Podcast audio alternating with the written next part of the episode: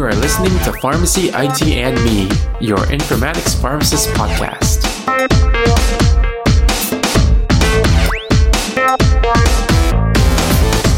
Today is Friday, February 15, 2019, and welcome to another episode of Last Week in Health IT. As with every episode, we start off this one stating that the intended audience for this episode is everybody. So this past week was a very busy one in healthcare IT because the HIMSS conference just occurred. There were many news items that dropped, but we don't have time to go over everything, so I'll be selecting a few to talk about for this week. I was unable to attend HIMSS this year, but one of my colleagues that has will be interviewed in the future episode and we may discuss his impressions of this year's conference. So let's get started. The first article is the FDA kicks off a pilot program to strengthen drug supply chain. So here we go. Ever since the updates to the Drug Supply Chain Security Act, pharmacy departments everywhere and drug manufacturers have been trying to figure out how we are able to incorporate the vast amount of information into the tracking of a medication as outlined by the Act. This would be an entire overhaul of the current industry all the way from the manufacturers barcoding the medications down to the electronic health records having modules that can track it. So in the latest activity from the FDA, they have announced that there is now a pilot project program. They are accepting applicants to this program up until March 11th, 2019.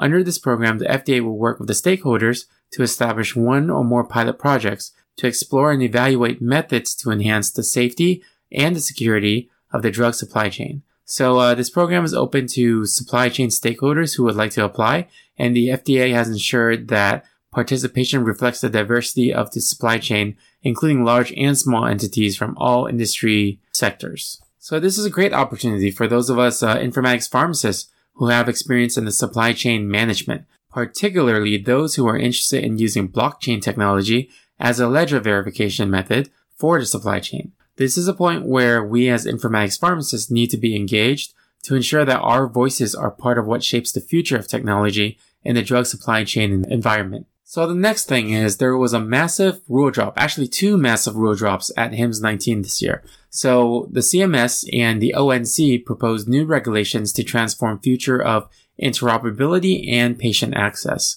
So on the first day of HIMSS, there were two massive rule drops. The CMS and the ONC are actually separate entities, but they're aligned in terms of uh, being under DHHS. So the ONC proposed a rule called the 21st uh, Century Cures Act, interoperability, information blocking, and the ONC Health IT. This was a gigantic report consisting of 724 pages, and this report outlined a drive towards competition, which would lead to innovation.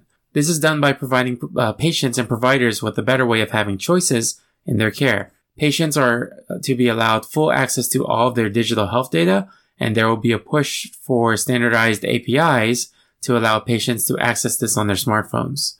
There are also now seven new proposed exceptions to the definition of information blocking. So if you don't know, information blocking is basically the intended blocking of information exchange between health systems or professionals. The seven exceptions to information blocking are the following. One is to prevent harm. Two is to promote privacy of electronic health information or EHI. Uh, third is promoting the security of EHI. And fourth is recovering the costs reasonable incurred. Uh, fifth is responding to requests that are infeasible. Uh, sixth is licensing of interoperability elements on reasonable and non-discriminatory terms. And seventh is maintaining and improving health IT performance. So since the report is quite massive, you can find more information in the show notes should you desire to review the entire report. As for CMS, they proposed a rule called Interoperability and Patient Access Proposed Rule. It's separate from ONC's, but it also focuses on patient access to their data. It also extends to the use of standardized APIs, and it also discusses on requiring FHIR. There's also implications with health information exchange because it requires additional organizations such as MA organizations, Medicaid, managed care plans, and more to support the proper HIE. They also propose that these payers participate in an exchange network for a nationwide exchange of data. Alright, so the next thing is FHIR as a gateway to AI. So at the HIMSS conference, there was a panel that consisted of the HIMSS CEO Hal Wolf, Google Cloud CEO Aashima Gupta, IBM's uh, Mark Dudman, and Microsoft's Peter Lee that discussed the future of healthcare. The panel touched on the future of cloud computing and healthcare, where the strategy is that they focused on interoperability. So even though they are all competitors, they have stated that in their strategies, they must align so that they can make a difference in the healthcare arena. It's been identified that FHIR's ability to interface previously non-talking systems is a key factor in moving towards machine learning and AI. So the next thing is about cybersecurity and IoT devices. So one of the major themes at HIMSS was cybersecurity. This was seen in some new cybersecurity consulting firms being announced uh, to new cybersecurity products that would help with securing IoT devices. So IoT devices or Internet of Things devices are devices that rely on wireless capabilities and push and pull data. In the healthcare arena, we're talking about like wireless smart pumps, wearable devices, etc. A common issue with IoT devices in healthcare is the lack of security and encryption. So at HIMSS, there were some security technologies launched that would focus on being simple and easy solutions to securing these vulnerable IoT devices. With these tools, they overcome the overarching issues of manufacturers not considering that an organization's private systems could be connected to a public internet.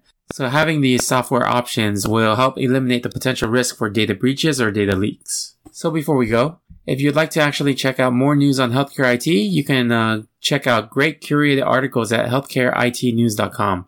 It's where I go for daily healthcare IT news to keep myself updated on what's going on in that world. Alright, if you like this episode, you guys can subscribe and rate us on iTunes, Stitcher, Google Play, Spotify, or any of your other favorite podcasting services.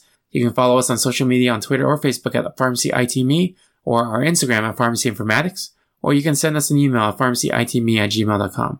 You can also follow me on my personal Twitter account at TonyDowPharmD and visit our website, pharmacyitme.com for any podcast updates or occasional blog posts. And also, I wanted to plug a great networking opportunity called Pharmacist Connect. If you are familiar with Microsoft Teams or the Slack workspace, think of Pharmacist Connect as a large vetted one through the Slack workspaces.